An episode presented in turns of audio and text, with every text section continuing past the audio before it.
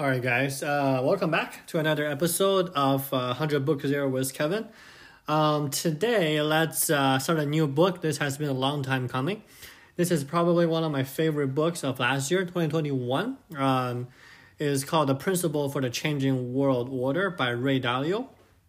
Uh, let's just do a little bit of an introduction, right? If you haven't heard of Ray Dalio, um, he used to run I think he still runs uh, currently, probably not actively, a uh, hedge fund name is called Bridgewater, uh, the biggest hedge fund out there. And then um, he he's he, he's very good at um, categorizing and then um, finding patterns and principles, kind of like Howard Marks in a sense. We just touched on his latest memo last time. Um, he, Ray is very very good at seeing a pattern, right? So if you want to see the giant, like a huge 500 year pattern of how how an empire go from uh, getting started to up to uh, uh, upgrowth to peaking to decline.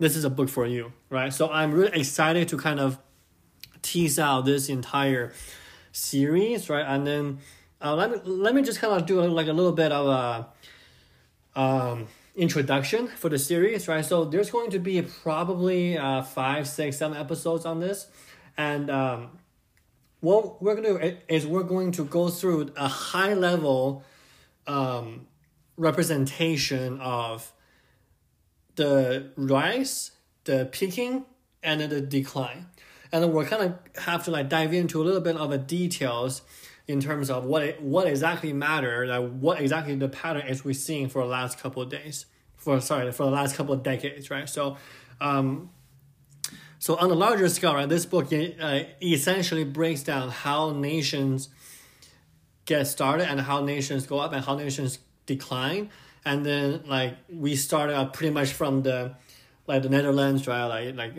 a few hundred years ago to how they got the, trans- the trans- uh, transition of power in UK, and from the UK to uh, uh, World War II, post World War II, US, and now maybe to China, right?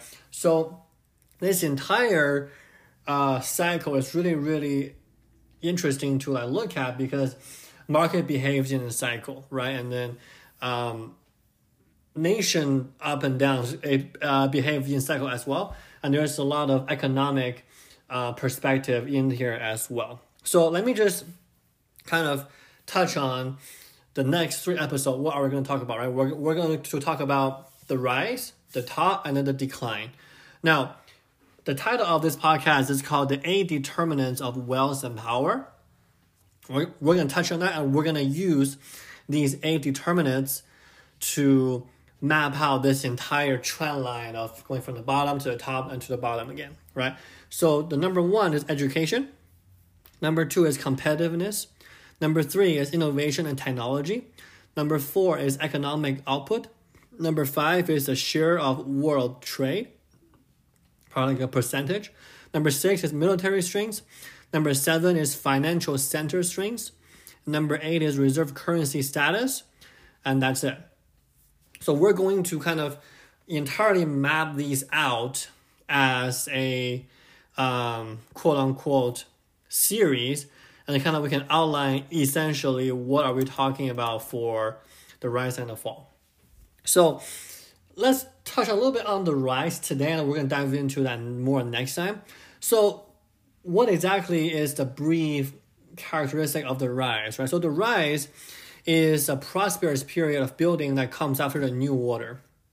It is when a country is fundamentally strong because they are relatively low levels of indebtedness, they have no debt, right? Secondly, and then they have uh, relatively small wealth and values and political gaps between people, right? So people are equal essentially. There's not that much income disparity.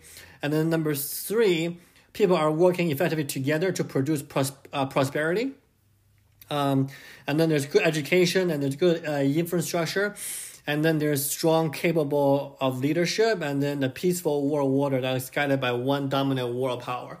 So essentially, this is just a budding country, a nation that have everything going for them, right? Like all the people in that country are working together. That's the rising phase. Okay. Now, The top is a period that's going to be characterized by the excesses in the form of high levels of indebtedness, so there's higher debt now, large wealth value, uh, values and political gaps. So there's a lot of uh, inequality. There's a lot of differences. Um, number three, declining education and infrastructure. Number four, conflicts between classes of people within a country. Number five, struggles between countries and overextended empire are challenged by uh, emergency rivals, which leads to the decline, right? So the top is usually there's a lot of uh, debt, and then there's not that much prosperity, and then there's well, let me rephrase that. There like there could still be prosperity, but it's like like the like the magnitude of prosperity is kind of going down.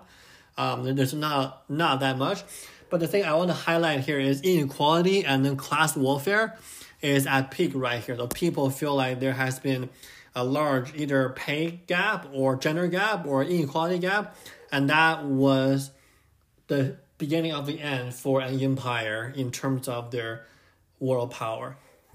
Now the decline is very simple. This is a very painful period, right?